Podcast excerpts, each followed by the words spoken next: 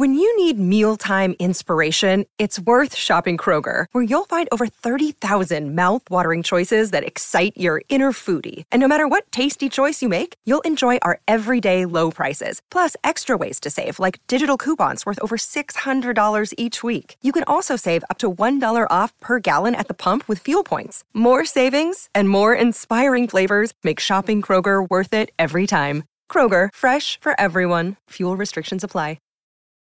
Your brain needs support, and new OLLY Brainy Chews are a delightful way to take care of your cognitive health. Made with scientifically backed ingredients like Thai ginger, L-theanine, and caffeine, Brainy Chews support healthy brain function and help you find your focus, stay chill, or get energized. Be kind to your mind and get these nootropic chews at olly.com. That's O-L-L-Y.com. These statements have not been evaluated by the Food and Drug Administration. This product is not intended to diagnose, treat, cure, or prevent any disease.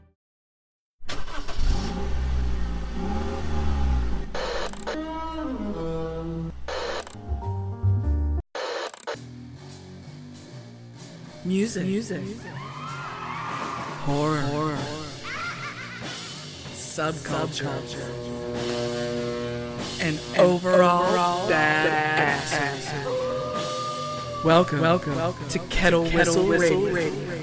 With your hosts, host, Dave, Dave, and Sean. And Sean.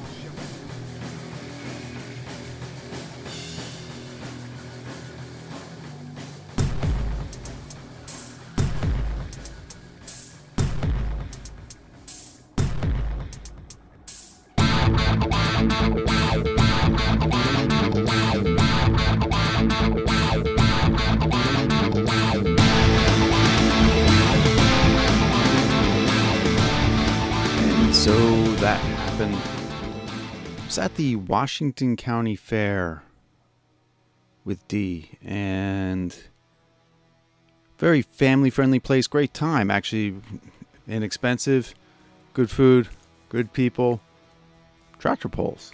My first. However, I witnessed. I, this only comes up because I have a friend going to see Cattle Decapitation, death metal band, uh, real heavy metal and uh, there was a woman there with a toddler in each hand, and she was wearing a dying fetus black concert T-shirt. I just thought I'd make note of that.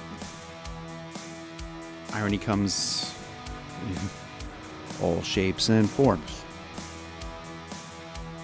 Hello, folks, friends, and fiends. Welcome back to Kettle Whistle Radio and another author edition where I'll be interviewing Ed Ashton, friend of the show now, and uh, he'll I'll be joined with Frank, my brother-in-law, who actually knows Ed Ashton as a friend, and uh, we'll get into all of that. Ed Ashton is the author of Mickey Seven. Okay, soon to be a major motion picture by Brad Pitt Production. I believe it's Plan B Productions um, in March 2024. It will be called Mickey 17. This book, Mickey 7, is an extraordinary science fiction novel. Horror has let me down lately, folks, so I've been venturing more into the science fiction uh, of, late. Um, of course, we will be having um, excellent music coming away. Uh, um, let's see. I'm going to go out at the end of the show with Old Town Crier, who you've heard before, my friend uh, James Lau, uh, Jim Lau. Uh, we're going to hear Come Home Caroline. We're going to go out with that. Um, now, speaking of Old Town Crier, uh, the proceeds from this album will go to charity. Uh, I'll, I'll, just read this from Jim himself. Again, you'll hear this at the uh, the end of the show. All right. Hi, David. I released my first LP in January, and I wanted to share the link with you. It's a benefit album for Pine Street Inn, a charitable organization whose mission is to end homelessness. Hope you enjoy it. And yes, so if you go to Bandcamp and purchase Old Town Crier, this particular um, LP, uh, A Night with Old Town Crier, it'll go to a charitable organization to help homelessness, to help end homelessness and the name of the charitable organization, once again, is Pine Street Inn. Um, hopefully, well, you guys can do your part on that one. Um, second song you'll hear, of course, tonight uh, in between the, well, at the beginning onset of the interview, uh, will be from Jess Weary, Amy Dearest, a great tune that got local airplay here in Pittsburgh. And uh, we're going to start off with a banger Anastasia Elliott, Lion's Den. Uh, but Jess Weary, um, hey, congratulations, kid. She just gave birth, and uh, we'll get more from her later. Uh, I want her to tell her story herself. We're going to have her in here. But Jess Weary, Amy Dearest, you'll be hearing that in a little bit. But first, we'll start off with Anastasia Elliott, Lion's Den. But a lot has happened, not so much in the horror realm, but traveling. Um, geez. Uh, went to, well, let's see, Salem, Massachusetts um, with D, and uh, we'll be doing a show on that a little later on, maybe close to Halloween. Salem was great, and oddly enough, Jim Lau and uh, Old Town Crier are from Middleborough, Middleborough, Massachusetts. So Massachusetts is just in the news lately for us. Um, Salem was great, fantastic tours, great people. Uh, great stores. Oh my God, so much cool shopping there. Uh, just weird stuff you can't get anywhere else. But we'll talk about that at another date. Uh, let's see, I was in Kecksburg with Heather Taddy. We had a blast at that. If you're familiar with the Kecksburg incident, lots of UFOologists out there. Met some interesting folks there. That will be another episode. I will be talking about Kecksburg, PA, not too far from where I am right now. Um, that was with Heather Taddy. We had a blast. I hope you listened to that episode prior to this one with Heather. Uh, we talked about some stuff that she's doing right now, paranormally yours. Uh, I've been to Looney Tune Land with Sean. Alas, not a real place, but I'm there with him every day. Uh, it's better than some real places that I've been to, uh, especially that being contemporary horror movies of late. They've taken me to not so great places, and what a shame. But let's get into. You're going to enjoy this interview with Ed Ashton, and I hopefully uh, you guys will go see the movie in March. Read the book now. You can pick up the sequel, Antimatter Blues, which is available right now. If you like Mickey 7, pick up the sequel because something tells me this is going to be a hit. Uh, the book itself was a hit. It got, um, well, it's, a, it's going to be a major motion picture. So it's got, it got definitely the attention of some folks out west. So enjoy the interview and uh, enjoy Ed Ashton. And um, gosh, there is so much more. There is something else too. I'm gonna have to put this up. Um, this came up just before recording. Um, this movie, Rebel Moon. Have you seen the um, trailer for it? Interestingly enough, it was originally going to be a. Uh, it was going to be a, a Snyder Star Wars um, film. Well, let's see here. Uh, it was going to be, let's see, a version of Rebel Moon could have been a Star Wars movie, uh, but it was, I guess they turned it down. He, um, and Zack Snyder decided to make it an independent film, uh, independent of Star Wars, which is very interesting because I think maybe it was a poor choice by the Kennedy compound, as this looks really good, entertaining, sci fi wise and uh, also very good for the Snyder Battalion, Zack Snyder and his battalion, as this looks like a great film without any Star Wars involvement, if you ask me. Uh, but Rebel Rebel Moon, you could check out the trailer; it looks very interesting, and we'll see when that comes out uh, where that goes. But yeah, no longer uh, affiliated with Star Wars. Uh, I don't know that it ever was. Looks like it was pitched, and he didn't want to make change- changes, or they didn't want to make changes could care less at this point. Um, just want to see good sci-fi and good horror, man. This writer strike's got to end, and when it does, we got better. We got a contingent of guests coming up. Um, better believe it, because uh, we ran into some Walking Dead um, folks while out on the beach this summer in Cape Cod, and you may have heard that from an earlier episode and uh, they just obviously, you know, we have to wait till the writer strikes over for them to come on. But yeah, great episodes coming your way. But right now, we're going to get into my friend. Actually, this is ironic. Anastasia Elliott was the last interview I had before I got sick back in February, and uh, great episode back then. She's oh, man, what a set of pipes on this girl. She can sing. and arrange and write just great music. Incredible musician. Anastasia Elliott. Enjoy Lion's Den. Look her up and her other stuff. You won't be disappointed. Um, and um, well, enjoy, folks, and uh, we'll talk soon. Enjoy this interview as well. All right, and uh, as always.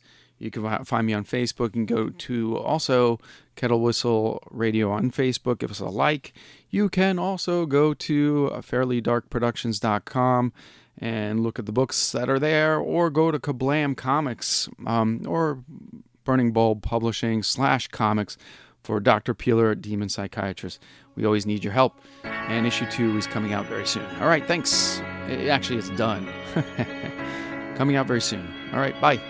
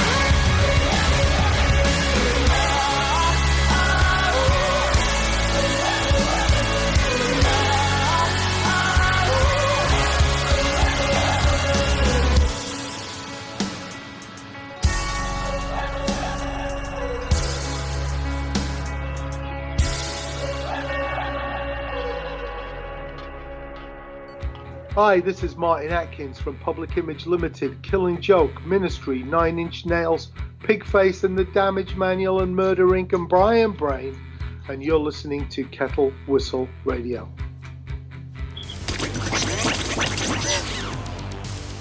Folks, friends, and fiends, welcome back to Kettle Whistle Radio. Tonight we get into science fiction and the horror it brings through hope.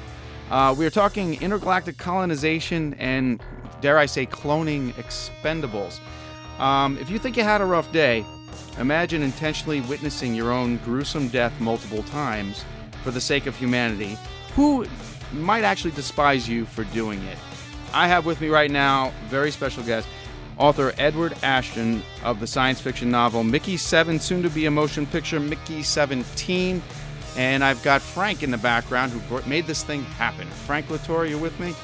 I'm here. All right, Mr. Ashton, thank you so much for doing this and welcome aboard. Absolutely. Thank you so much for taking the time. Oh, are you kidding me? You took the time here. Um, how's the Earth treating you today, sir? You know what? So far, so good. It's uh, it's a beautiful day. I, I live in the middle of the woods. I'm looking out the window at a uh, bunch bunch of birds and trees, and you can't beat that. It couldn't be further removed from your novel. exactly. Um, okay, so I have Frank Latorre with me, um, who you guys had a friendly relationship with that goes back some, and he happens to be my brother-in-law. yep, yep. Uh, yeah, it goes back just a bit, Ed. Right? I guess uh, what, thirty plus years? Wow. Oh, good lord! Don't tell me that. Yeah, yeah, that's that, that's about right. Yeah, what we met beginning of my freshman year in college. First, that right? Is correct. Yep. Yep. I spent many hours in the basketball court. yeah. Uh, good background. Amongst other yes, things.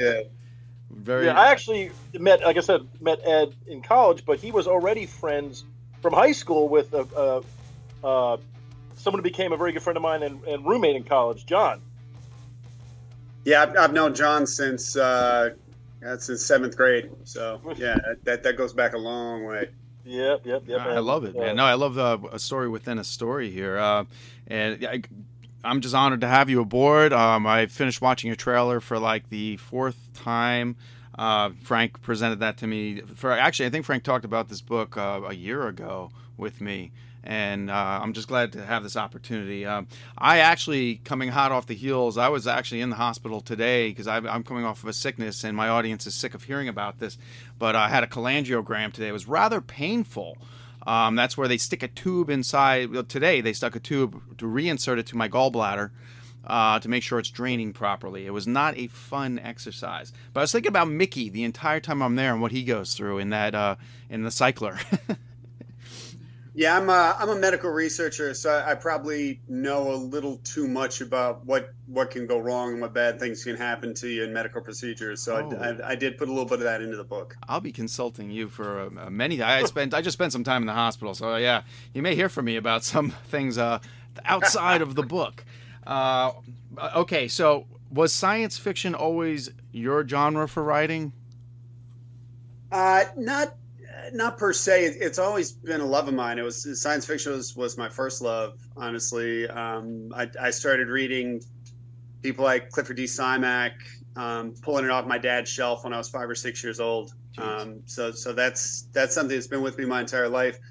Um, Frank may remember uh, some of the writing that I did when I was in college. Um, mm-hmm. That was that was not science fiction related. I actually um, a little bit of a career writing literary fiction. Um, sold some short stories to various uh, various places. Um, Frank, I, I, think I uh, I think I shared a sheet pizza with you once that I uh, that I won in a fiction writing contest. There you go. Uh, yep. At, at one yep. point in college. Yeah. Um, oh, payment and, and pizza is always welcome.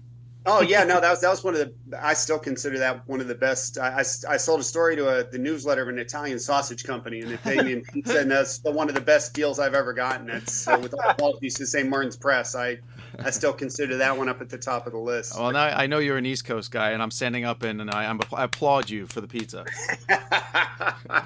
I, man. Yeah, I, I, so anyway, yeah, I, here. You know, among for many reasons, Ed is an interesting dude because he might be one of the few engineering literary writers that I know of. Like he touched upon knowing medical, but ask Ed anything and he'll pretty much have an answer for you. It'll be spot on in detail. Okay, well that's I, cool. I am I am a semi-professional know-it-all. No, that is that is actually true. Hmm. Okay, I may have to have you as a co-host once in a while. That would be uh, depending on what the content is, might be really interesting. Um, and speaking of content, you have a sequel to this one, this book, Mickey Seven. The sequel just came out a, a week or two ago. Another day is here, and you're ready for it. What to wear? Check. Breakfast, lunch, and dinner? Check. Planning for what's next and how to save for it? That's where Bank of America can help. For your financial to-dos, Bank of America has experts ready to help get you closer to your goals. Get started at one of our local financial centers or 24-7 in our mobile banking app. Find a location near you at bankofamerica.com slash talk to us. What would you like the power to do? Mobile banking requires downloading the app and is only available for select devices. Message and data rates may apply. Bank of America and a member FDIC. Uh, and actually came out in uh, March. So oh wow! I'm behind. Well, I actually just approved the cover design for the paperback, which will be coming out in about five months now. Very cool. That's is that Antimatter Blues? That is correct. Yes. Yep. Yeah, Frank was showing me a picture of it. I, I don't know if uh, Frank, if you got a copy of it already, but I can't wait to read that. I, I did, and I'm ashamed to say I have not had a chance to get it to it yet. I'm going. I was supposed to bring it on vacation with us, and it, it's stayed on the uh, table that I was um, helm before he got, didn't grab before he left. There we go. That that infamous yeah. table that yeah, you come back from vacation. Yeah. Oh yeah, I meant to bring that. Um, yeah, Ed, your book went. I actually commandeered his copy with that you signed uh, for vacation out of desperation. I had nothing to read, and I I, said, Frank, please, can I borrow this? He's like, I want that back because you, you signed it. You know, I got to get that to him. And I, I remember a class way back when, uh, how to torture torture an author, is tell him, yeah, I bought your book and I lent it out to 12 of my friends. You know, that's the, the, one of the worst things you could do. Like, you buy your own copy, which we do here. We believe in still buying music here in this show, if you could believe that. Um, he, he, uh, David is going to send you a box of sausages, though, for, as, as payment for that. So you should be. I, I, do, I do appreciate that. uh, I, I did learn later that money can be exchanged for goods and services and, and cash. I could have. Ah, that's not goods, fun. That's not. I, yeah, I, did, I didn't know that at the time, but that's that that is something I picked up along that's, the way. That's not going to catch on. That's a fad. yeah. Well, listen, I um, all right, Ed, I, I did sense a tongue-in-cheek quality in your main character, Mickey Seven. He seemed to always have his own inside jokes. I'm kind of gathering that maybe some of that rubbed off of you. I'm not sure yet. I'm just gathering because uh, I'm a writer myself and I pick up on these things. But um, if you want to give like a quick synopsis on what people have to look forward to with this book, that would be great.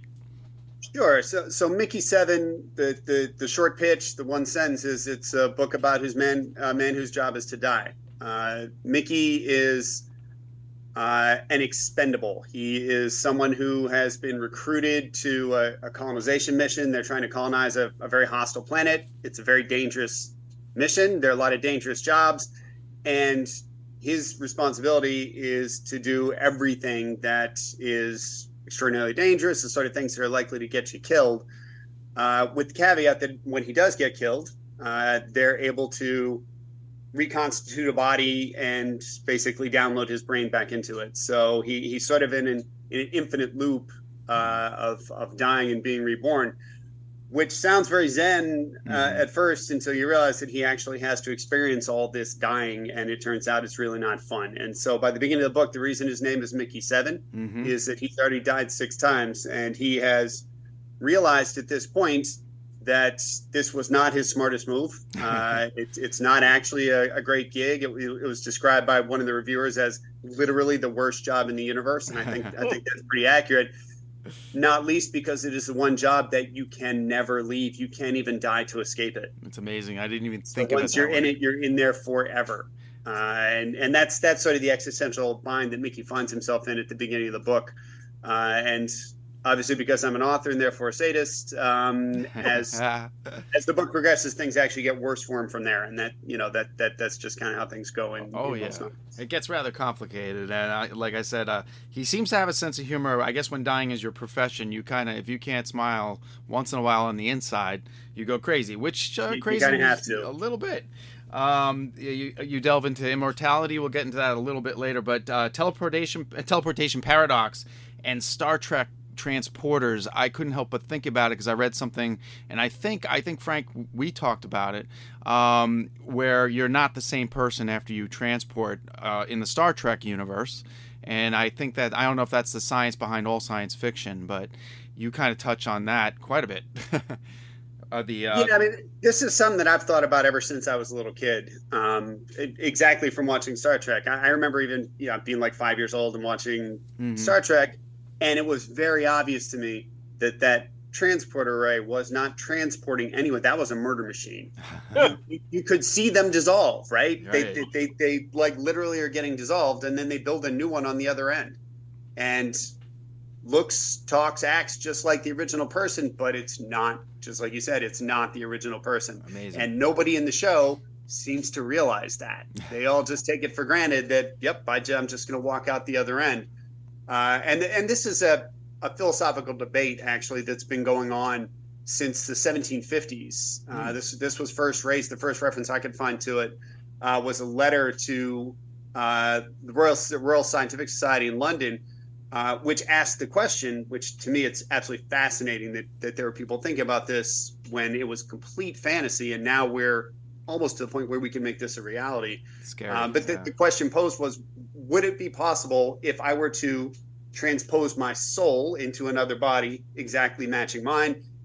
Would that be would I be the same person or what would I be a different person? Um, and that that's a debate that's been going on ever since. And uh, th- there's not a clean solution. There's right. not a clean solution to it. In the ship of uh, Theseus, you bring up a few times, uh, and Frank also explained to me too um, how is that ship still the same ship after you've repaired it several times?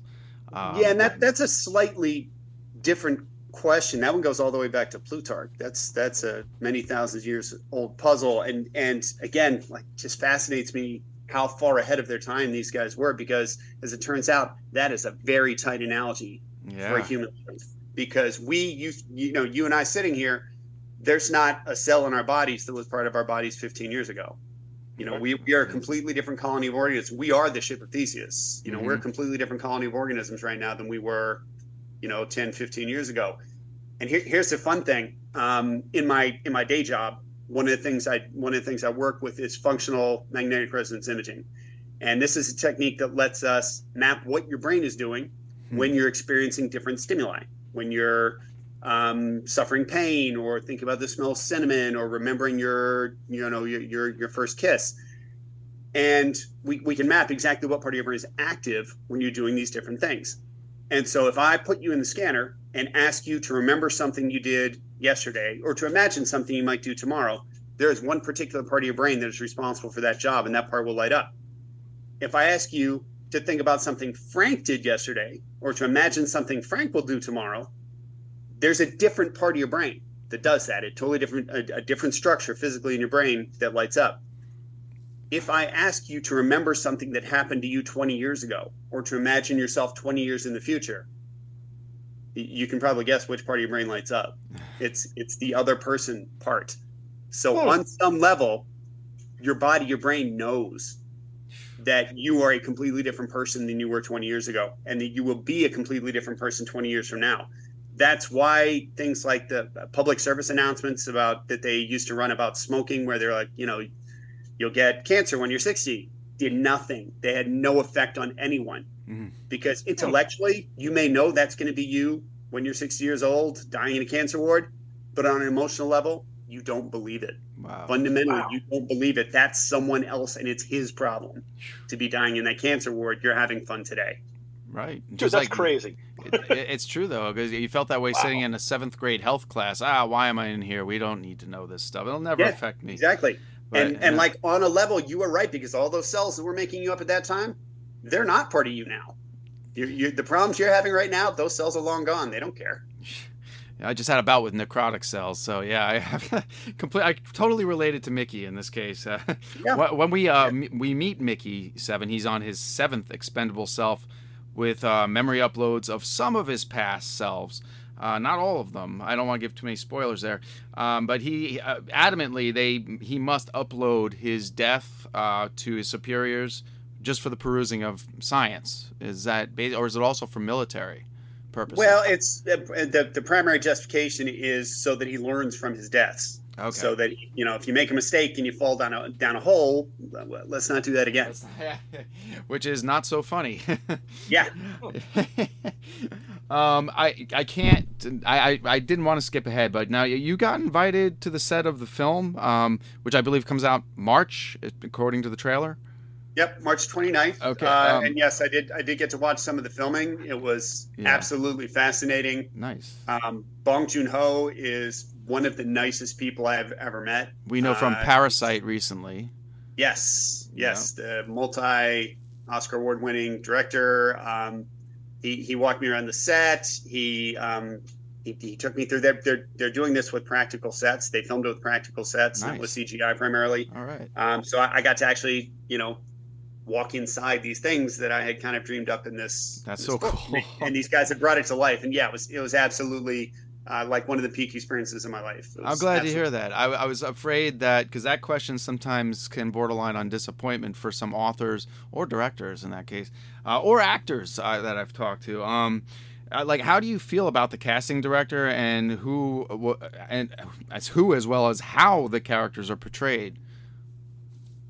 It, here's the thing: any author who has a book picked up by Warner Brothers Studios and made into a film by Bong Joon Ho and complains about anything else for the rest of his life needs to really check himself and, and, and learn how to practice gratitude. Agreed. And you just totally quoted my wife uh, about from about an hour ago. yeah. Yeah. yeah. I, I, am not just... interested in being a, like a, a, a, delicate artist who says, "Oh no, they didn't do exactly what I did in my book." That uh, that's not what that's not how movies work. Movies and books two totally different things. Yep. There are some different things. There are things that are the same. I really feel that director Bong captured the spirit of of the book. Um, all the a lot of the themes of the book are really captured well. Obviously, there are some things that he had to change because you know a movie is visual and kinetic, and a book is wordy and thinky, and and they're like I said they're they're two different art forms. Absolutely. But I'm really pleased. I was really pleased with the script. It was amazing to see the work they were doing on on set, and I absolutely cannot wait to see the the film on the screen. Me too. I'm so excited. Let, let, let, me just interject here because I don't think Ed is giving this this whole uh, production enough credit for what he's he's created here. This is an A list cast in this movie that is that's, coming forth. Absolutely. I mean, it, it's just some low budget, you know, you know, independent film. This is a major motion picture, and I mean, uh, can we talk? I mean, with, with the SAG strikes and everything, are we able to talk about and the writer strike? Can we talk about the film who's in it and stuff, or are we are we not allowed to do that for? I mean, it's it's all public knowledge. That's right. You know, that, so, you know, just Robert Pattinson is the lead. Yep. I mean, okay. Yep. Toni Collette. Yep. Steven Yeun of Walking Dead fame. Mm-hmm. Mark Ruffalo. You got the Hulk in your movie. Yeah, we got Batman and the Hulk. I mean, yeah, you got you got you. So it's almost like halfway to an Avengers here. Yeah, crossover. yeah, I'm, I'm. Yeah, okay. Yeah, so yeah, this is this is something that's amazing, and you know, I, I, am blown away by what's happening here, and so proud of it. Blown Just away, amazing. yes, blown away. Absolutely, the cast is amazing. Um, I imagine, uh, and Ed, correct me if I'm wrong here, because I could be very off. Um, I imagine a young Terry O'Quinn as Mickey. As Mickey, um, I don't know why, but there was even a John Locke reference in your book. Yeah, yep, there was. Uh, there was. Terry, I don't know why his his face just kept his little smirk. Even when he knew, when Mickey Seven knew that he was going to be facing possible death, he he had that sense. Like I could see his smirk, and uh, for some reason, Terry O'Quinn has that same thing in the John Locke character. I just that's just something I picked up on. I don't know where you were with the John Locke reference, or if that was an inside joke. Uh, I mean, I was referencing the philosopher from the I, was just, gonna say that. you know. Perfect. I stepped in my there's, own. There's no wrong answers here. That's fantastic. All right, let's talk about the sentient beings known as the creepers. There are yes, there are monsters, folks. There are creatures in this movie, in this movie and book. How did they come about? The creepers. You were just looking for some kind of beings on the planet that are going to colonize that would cause some kind of friction. Well, I mean, one of the most interesting things to me uh, is is the idea of non-human intelligence. That that's another thing that I've just um, sort of geeked out on since I was since I was a kid, uh, and in particular, I, I feel very often that science fiction doesn't do alien intelligence well because it's very tempting for us to just imagine like like from Star Trek, a guy with green skin. He's just a guy. Mm-hmm. He's just a guy with green skin, or a human with uh, an extra arm, or a human with an extra eye, or whatever. But they think and act just like us. And mm-hmm. I don't that you know if we ever do encounter alien intelligence, that's not what's going to happen. You've you've got you've got something that evolved in a completely different environment than us, that has a completely different genetic makeup than us. It's going to behave and think in very different ways, and that's something I wanted to to try to illustrate and try to capture. And I do a lot more of it in honestly in Antimatter Blues. There's there's a lot more interaction with the creepers in that book. Um, but I, I, wanted to have a foil for the humans to play off of, and also I wanted to have a, a sort of a way to talk about the difference between the way a human thinks and the way something that that lived in an environment like Niflheim would think. Okay. That, you know, it, it's, it's interesting to, to even just by the name that they're called creep by the uh, characters in the book. It's like these humans, almost by, by referring to them that, don't even consider them as equals. You know what I mean? Just to call them a creeper. You know, it's not. It kind of touches upon that uh, non-human sentient built, uh, creature. Like it's almost in their minds already that they can't be an equal to a human because they look different and think differently. Mm. Isn't that exactly how humans have been behaving for the last 200,000 Exactly, right. Yep. So it's, it, yeah, exactly right. Uh, where did this idea originate? Because uh, you thank a lot of people for it.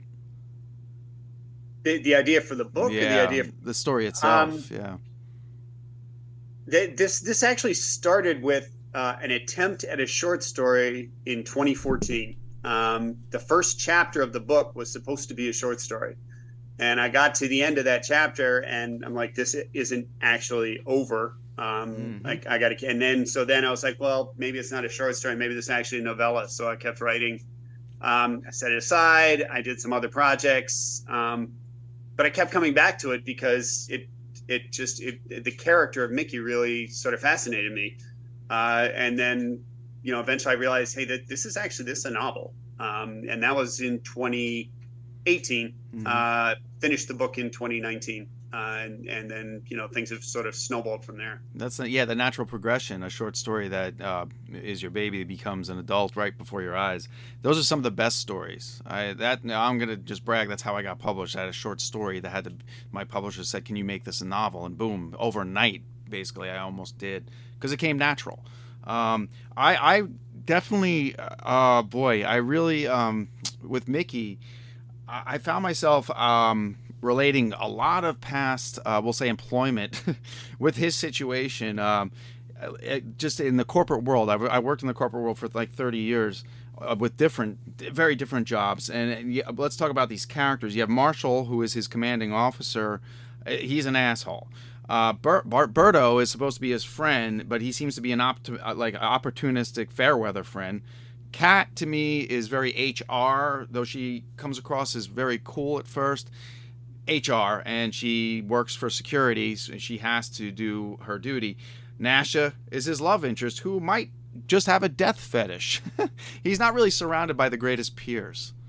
Yeah, no, that that is uh, that is absolutely. I mean,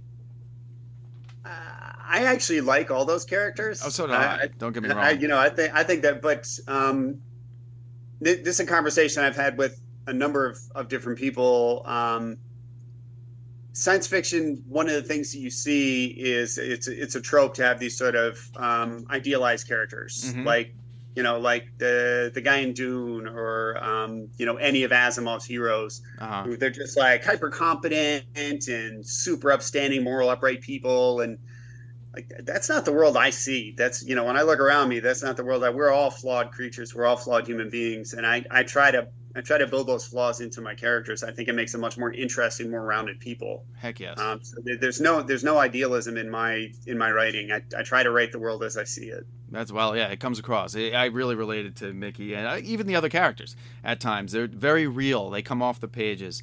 Uh, we're gonna take a quick break here, and I have to play a tune here by. Uh, local musician Jess Weary. Amy Dearest is the song, recorded and produced by David Granati, and drum accompaniment by Crash McCracken. Yes, a real guy. Uh, Jess is also a new mom. I want to congratulate her, as well as our muse for our comic book series, Dr. Peeler, Demon Psychiatrist, with my artist Bob Hoagland. We're going to get right back here with this. I, am totally intrigued with Edward Ashton and his book Mickey 7, soon to be the film, which you will all be able to see, Mickey 17. Thanks for listening, folks.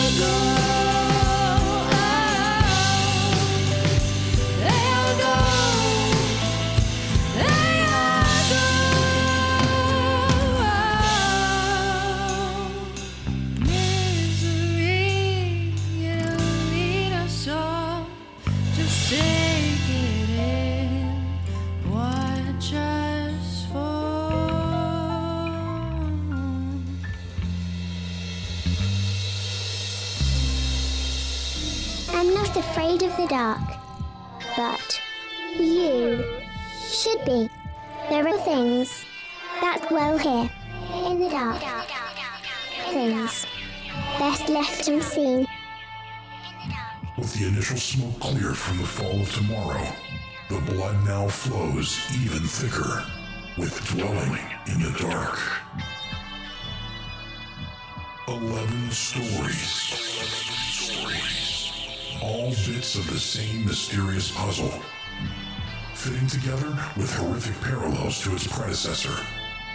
Get ready for new, truly terrifying tales set in the broken world from the fall of tomorrow.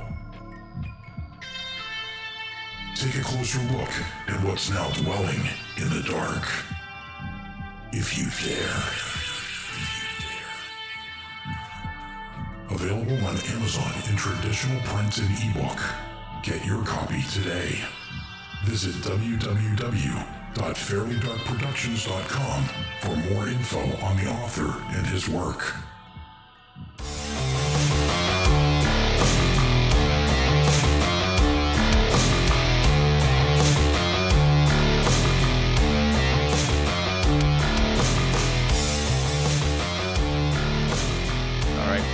For coming back after. Oh, you just heard Amy Dearest by Jess Weary, and uh, that is a single. She doesn't have an album yet, but you can contact Jess Weary. Go to her, her Facebook page. Uh, she'll be she'll be glad to hear from you. Now we're speaking to Edward Ashton of Mickey Seven. Uh, we are t- this book is science fiction, borderline horror. Definitely has elements of, um, but I have to laugh, and I did laugh multiple times. Um, just like I said earlier, as a guy that worked for 30 years in the corporate controlled environment, I related to Mickey Barnes and his frustrations. Just um, he's not a perfect person himself. Um, uh, and is he was forced into this position kind of due to life circumstances. I don't want to give too much away. Um, he can trust no one, uh, kind of. Maybe Nasha, who's the flitter pilot um, that he can trust for maybe sex on the occasion. Maybe Berto, his friend, whom he followed on this quest. As long as Berto feels the extra urgency to save his friend without too much of self risk. So this is what he's dealing with. Um, and his boss is kind of a type A prick drill sergeant as well. Um, but yeah, uh, can you get into the Nasha character a little bit? yeah. Can you answer this? Is it, is it Naomi Ackie? Is Naomi it's Ackie? Naomi Ackie. Yeah, it's Star Naomi. Wars. Star Wars, David. Oh, we, oh, but yet here we go. Can't escape the, the Star Wars on this show. It, it always creeps its way in. And yes, I'm a fan. So I, I'm not a fan of everything lately. I'm not going to get into that. They hear enough of that here too. Um, let's see. What was I saying? Oh yeah. So Nasha, does she? I want to ask you, like, can you answer this? Um, does she have a death fetish, or does she just really like Mickey for who he is? I, I, I wouldn't no I, I wouldn't say that she does I think she just um, yeah she you know Mickey's Mickey's a likable guy Yeah, and he she is.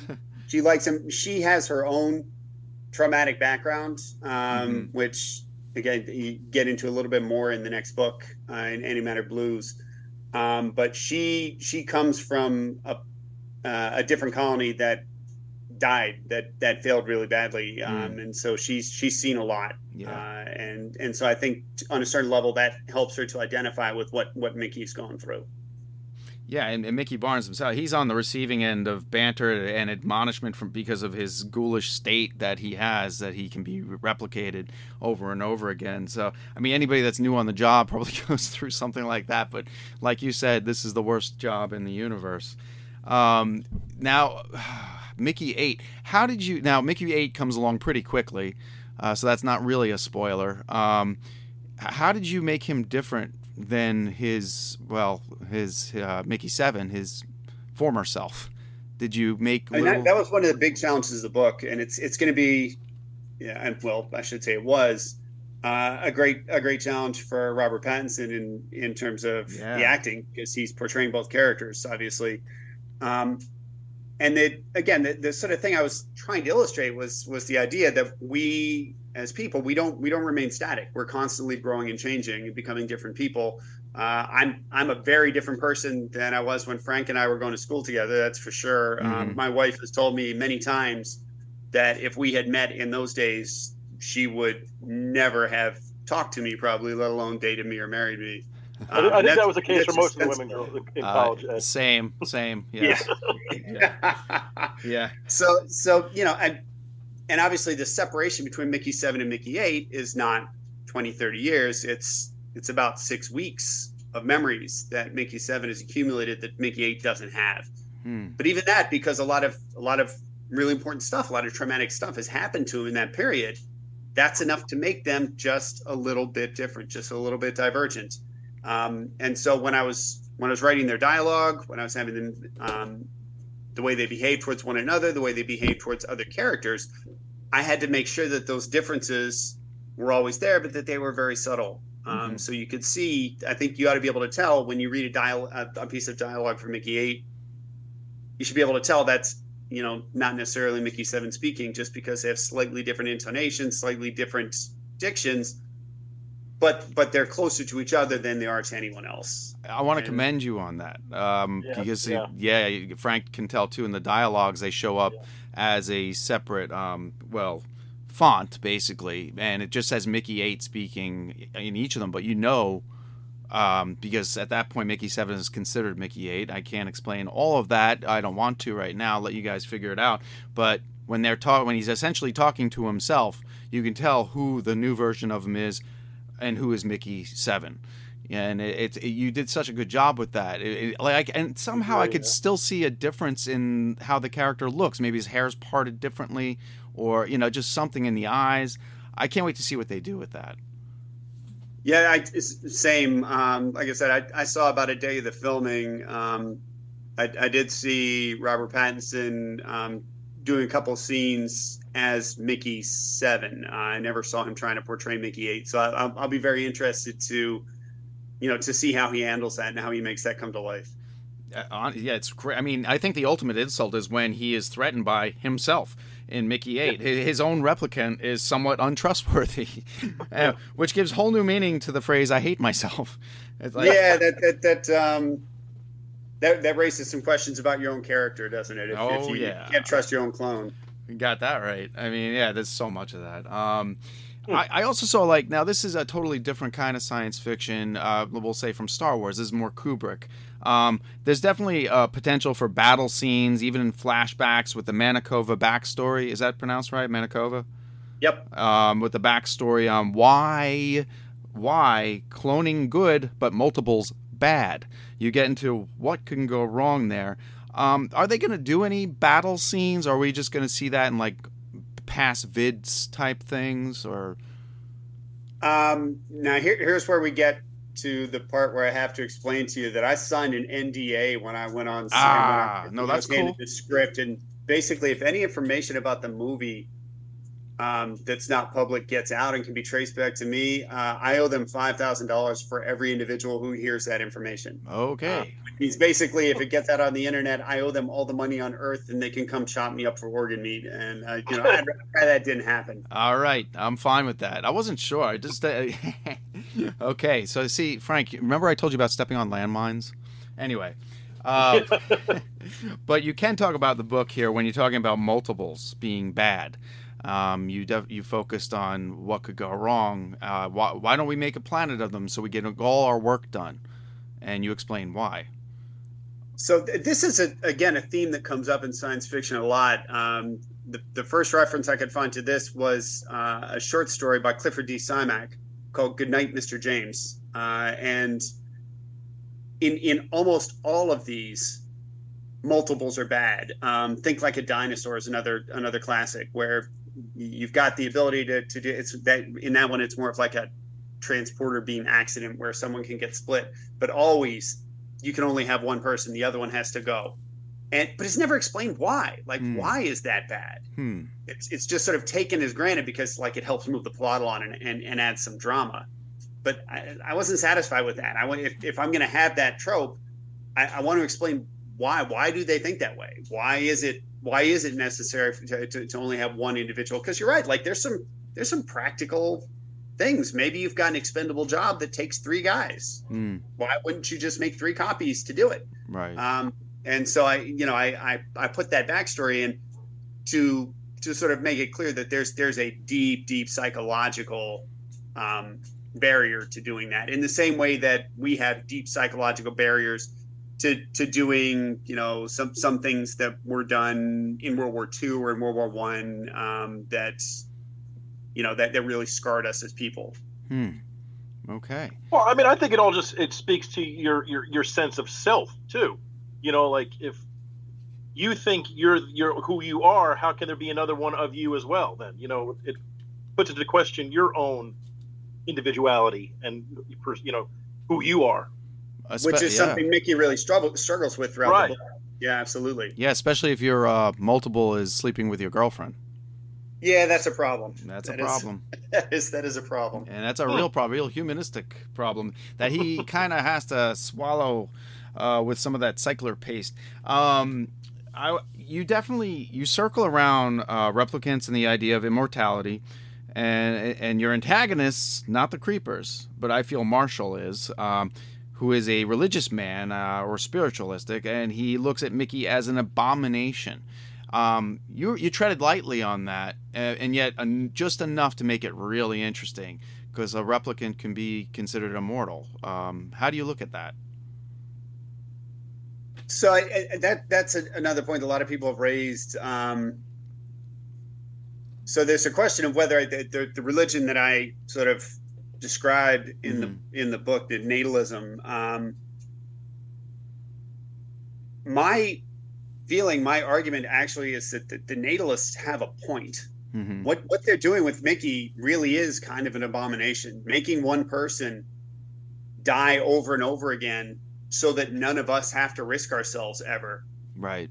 That that's a very morally suspect thing to do, and um, you know, I, I was not I was not putting that religion in the book as something to be ridiculed. Right. Um, I, I, I actually, I, I think Marshall and his adherents, I mean, I, I, think they've actually got some some pretty good points to to, to make. Mm-hmm. Oh, totally. I saw. I look at all sides, and I found it all very interesting. Um, and science fiction writers don't usually, um, uh, I guess, aren't bold enough to talk about um, immortality, spirituality, and uh, you know, this is not a religious show that I do here. I, I, we talk about horror and science fiction, but yeah, I mean, you really borderline on so many different topics here that I can't wait to read the next book. Uh, I'm gonna get my hands on that as soon as possible.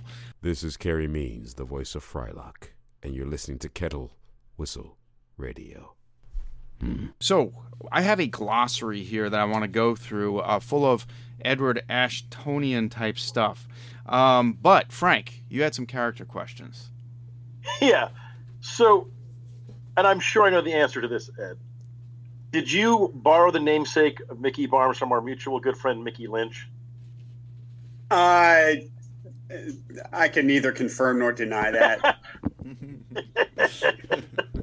okay, uh, and then I think we talked about this one other time, and you had some, maybe subconsciously the character of Berto, also a mutual friend fall into the same category from college days? Yeah, I didn't. You know, I didn't for sure that one. I didn't do it on purpose. Um, who knows where it was wrangling around in your subconscious? Yeah, I just I have a tendency to do that. I wrote a story one time that had two characters in it, and I named them Terry and Gar, and somebody told me, "That's Terry Gar, you idiot." What are you doing? That's great. That's almost as bad as my John Locke reference earlier. Yeah, my, my brain just does that to me sometimes. That's called being a writer. That's yeah. funny. uh, okay, good, fair enough. Um, I got all right. So some good words to know before reading Mickey uh, Seven, or even while you read it. Slurry, what a great word. Um, between that and cycler paste, I kept visualizing Soylent Green. But uh, can you explain the slurry to folks? Yeah. So so um, the the colony on Niflheim uh, isn't doing so well from a food production standpoint. It's the planet's basically an ice ball, so they don't really have a great way to, to grow any food. Uh, and so essentially they have to live by recycling and they recycle everything, uh, literally everything, mm. you know, old tomato stems and bits of skin and fingernail clippings and hair and whatever all gets thrown into the cycler and reconstituted as uh, as slurry. It's uh, basically barely digestible, um, slightly nutritious stuff that'll keep you alive, but maybe wish that you weren't. Okay. Yeah, that yeah, yeah. You feel you kind of feel it going down their throats while they're uh, consuming. It's really nasty. Uh, Drakkar, spelled like it sounds. I still have some, believe it or not, folks. uh, I knew Frank would laugh at that. Uh, that's the ship's name, correct? Yeah. So there, there's a lot of um, my, my family's Swedish, um, and so I've, I've always been into Norse mythology, mm. and I, I, I, did speak a bit of Swedish when I was younger, although sadly I've, I've forgotten most of it. Um, but but Drakkar is a, it's a Swedish word. It means longboat. Um, okay. So the, the name of the Viking boats they, it was Drakkar, which so. is perfect, perfect. Um, mid- in, in, in, the Northeast, yeah. it just means Guido scent. Yeah. yeah, right, right. I, I, I, think I think I actually owned a bottle of that when I was when, when you and I were pals in college, Frank. I, I yeah, probably. Yeah, special occasions. Yeah, we went. We all went through that phase, I believe. Yeah, you kept one in your glove compartment, yeah. just in case. Oh my God. Uh, all right, so Midgard. Um, that is kind of the new homeworld. Yeah, again from from Norse mythology. Um, so in Norse mythology, there's the nine there's nine worlds, um, and Midgard is the the homeworld of, of men. Um, so that's that's where they come from. Yeah, and Earth is not doing too well at this point in time. We haven't heard from them in 600 years. Is that? Yeah, Earth Earth is pretty much donezo at this point. They they, they had a bad time. yeah, well, we can see where it's going. Yeah. Uh, um, yeah. Then there's the ominous uh, the cycler. Yeah, so that the cycler is the that's the device which t- takes all the waste to the colony and turns it into that slurry that everyone loves so much. um, and one of the things that goes into the cycler is bodies, uh, dead bodies preferably, but as we learn in the course of the book, sometimes live bodies too. Yeah, yeah. Uh, Marshall threatens Mickey uh, with that. Um, that that's where uh, multiples meet their ultimate demise, from what I gather. Yep. Yeah, or they try to. Yes. Well, Marshall tries to. Um, Cycler paste. We kind of get that now. Um, Cycler paste. I, first of all, if you have merchandising after Mickey Seven, I, I want the action figure. Okay, okay, of Mickey Seven. I want a creeper playset, and then I want all the 7-Elevens to promote Cycler paste slurries as opposed to flurries. You know, I did a I did an event at a Barnes and Noble uh, in upstate New York a little while ago, and at the cafe in the Barnes and Noble, they they made uh, a, a, cycler paste drink. I applaud them for that. While I was I, there, I, it was. I, it was I have to great. answer this question. What color was it? Uh, it was purple. Ooh. Okay. It was purple. Oh, so you got grimace. basically, purple. they took all of the different syrups they had and squirted it all into a cup, uh, and stirred it up with a little crushed ice. And uh, they, they, actually gave me one uh, after after I was done with my talk, and uh, it was yeah, it was not awesome. Uh, oddly, that same. Um, uh, that same purple and I guess taste that you came like they call that unicorn here for uh, kiddies going to a certain ice cream parlor. So yeah, but I think green. It has to be like a bright uh, fluorescent green, and I think 7-Eleven should get on board with that with the demise of their wackadoo blue back in the day. Um, so, what is the release date? And is there going to be a, another trailer for this as well for the movie Mickey Seventeen? I, I, would assume so. Yeah, I would expect we'll. I, I don't have any inside knowledge on that at all, but I would expect that we'll start to see. You know, that, that previous trailer wasn't a trailer; it was just a tease, like a thirty right. second teaser. That's but I, I, would, I would expect we'll start to see real trailers. Um, you know, sometime in the fall. Uh, before I before I let you go, I do have to say the character of uh, Gwen Johansson, the uh, sardonic recruiter. I see Janeane Garofalo there for some reason. she she could pull it off, absolutely. Heck yeah, dryness. Um, and uh, and kids out there that are looking for something to read, if you're a fan of Orson Scott Card, I, I not everybody will agree with me with this, but I feel that you will love this book. Um, that Orson Scott Card, of course, of Ender's Game and the whole series of books, which I read all of them. Um, you you you have a way about you. It's just you could pull you. It's your characters. Uh, pull you right in and um, I had to read all of Card's books after that, and I feel the same here. What do we have to look forward to without spoiling anything with the the, the next book? Uh, so the next book starts about two years after the end okay. of Mickey Seven. Uh, cool.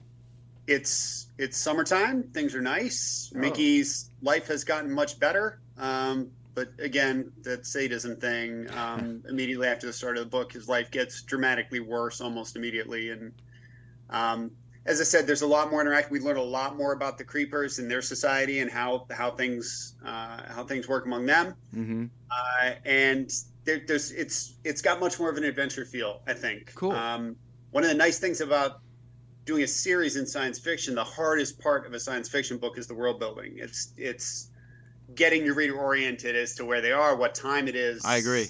How how how technology works these days, what society like I did all that work in Mickey Seven, and so in in Antimatter Blues, I was able to get right to the fun stuff. Absolutely, I I, I will be disappointed if they don't come out with a drone shaped like a flitter, because I want to see what a flitter looks like. Uh, again, I can neither confirm nor deny whether you're going to see it. right, right. I know. I understand. I know. We're gonna have to talk again. There's gonna be a part two to this, folks. Uh, definitely after the movie, or maybe just before it. I'd love to have you back on, uh, Frank. Oh, that'd be fantastic. Uh, yeah, this has been a lot of fun, Frank. Uh, you got something else? I don't want to leave you. And then you, what happens is when I have a guest co-host, they they hit me up later on and say, "Oh man, I really wanted to ask him this," and I do the same thing. What do you got, Frank? No, Ed, I, I just want to tell Ed, as your friend and someone who was, you know, doing the whole pursuing the Hollywood dream things many moons ago. I have to ask, you could have done this 25 years ago? Nah. The hell, man. I finally get it Yeah. in in Hollywood, and now I'm like, yeah, okay, that's working great. I was uh, I, I was I was busy raising children 25 years ago. It's it's it's, it's tough to uh, it's Well, tough. to damn write you and your and your life plan. damn you and your life plan and family. You know what? It's all about Yeah, yeah, it always is. I, I do apologize. Spoken like a true whatever. I'll get over natalist there. I'll get over it. yeah, I, I- I should mention my brother-in-law Frank and uh, Ed may, may or may not know this has had some screen time commercially and otherwise over when they lived on the West Coast. And yeah, he said that very thing to me. Couldn't he have done this sooner? But yeah, feeling the pain. Um, so uh, curious. We always ask our guests this: uh, Do you have a favorite horror movie? And feel free to say multiple. Uh, I'm, honestly, I'm a big fan of uh, Cabin in the Woods. Oh, nice. Familiar Okay. that. That we don't get that one often. We always get the top five. You know, uh, well, I mean, Alien, Evil Dead, Alien. You know, of course, you go, you reach that science fiction horror. That's a age old argument. I find the movie perfect and terrifying. The Thing, John Carpenter, same thing. Um, I don't see a big border between sci-fi and horror. I think they can, they can mince words just fine. I, I Oh, don't- absolutely. And you know, Alien is Alien's a it's a haunted house. Alien is a haunted house movie that happens to be set in space. Correct. So, hundred hundred percent. Um, my thing with Cabin in the Woods probably has something to do with the fact that I live in a cabin in the woods. Ah, all right. So that that that that just kind of gels for me. But yeah, I I really feel like that's a, a sort of a almost a quintessential horror movie. So Star Ed, Wars. Ed, if you two have a whiteboard of uh, horrifying creatures in your cabin in the woods, please share. Yeah, please. Yes. Yeah, I I I, uh, I don't. That's something I can put on my to do list though. Yeah, okay. Or a 3D printer and send it to us. Yeah, sure. There you sure. go. Um, so Star Wars or Star Trek for you? I think I know the answer. Uh, Star Trek for sure. Okay.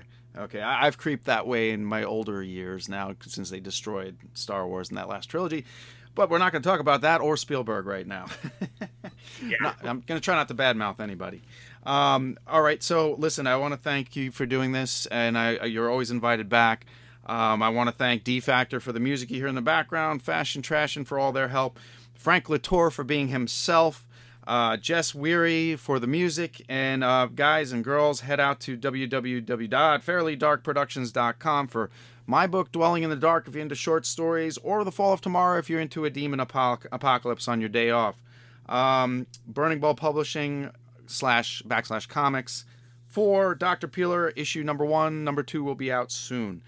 And uh, I want to thank you guys for both doing this. Anything else in closing? Um, uh, where where can we send folks to find you, Ed?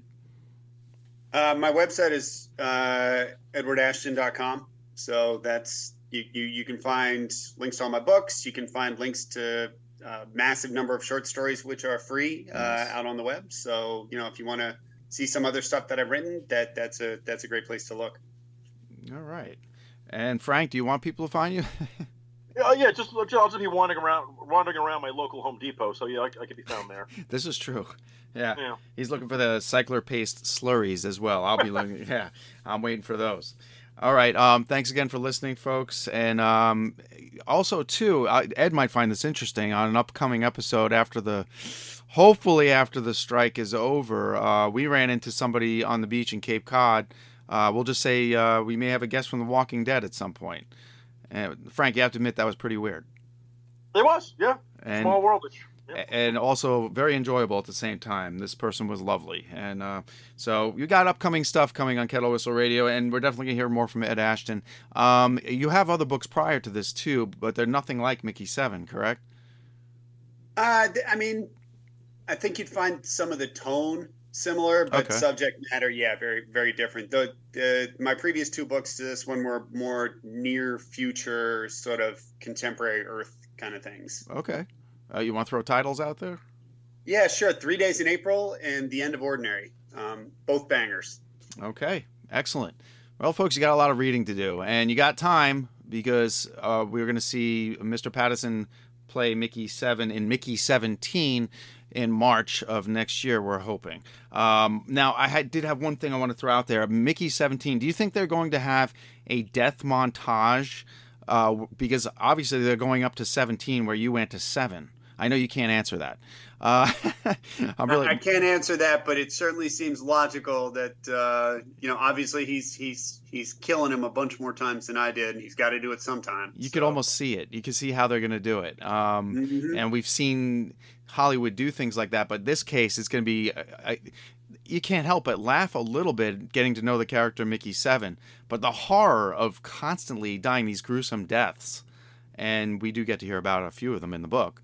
Um, yeah, this this definitely to me is a horror story on top of a great science fiction novel. And congratulations to you. Thank you very much. Really appreciate it. All right. Thanks for doing the show, and we'll talk to you again soon. Yep. Good night, folks. Frank, you want to say good night? Yep. Bye, everybody. Ed, always a pleasure. Always. Take care.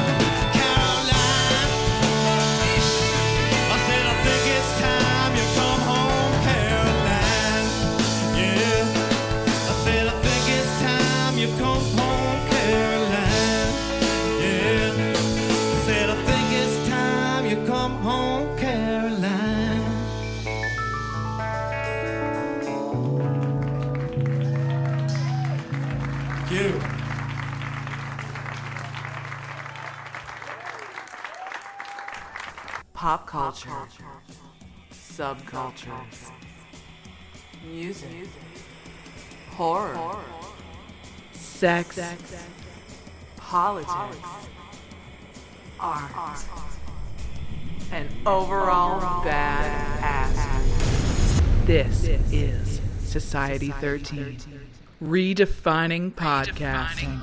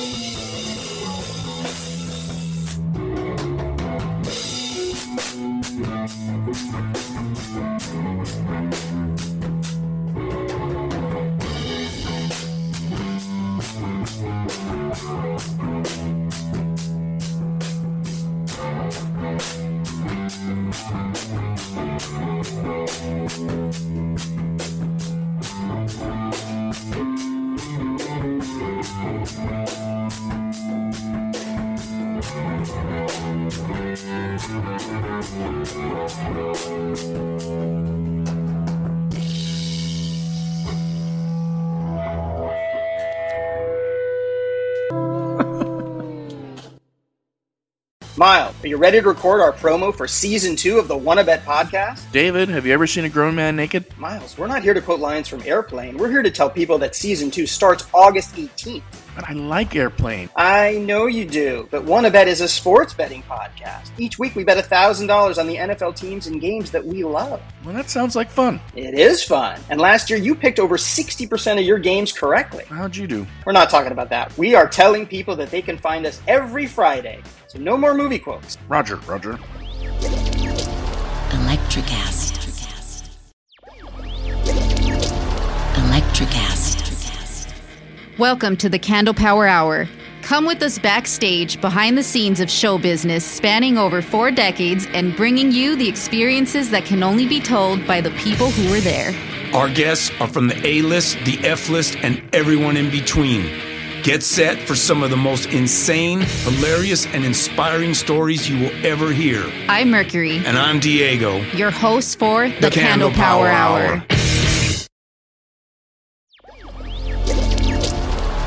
Electric app.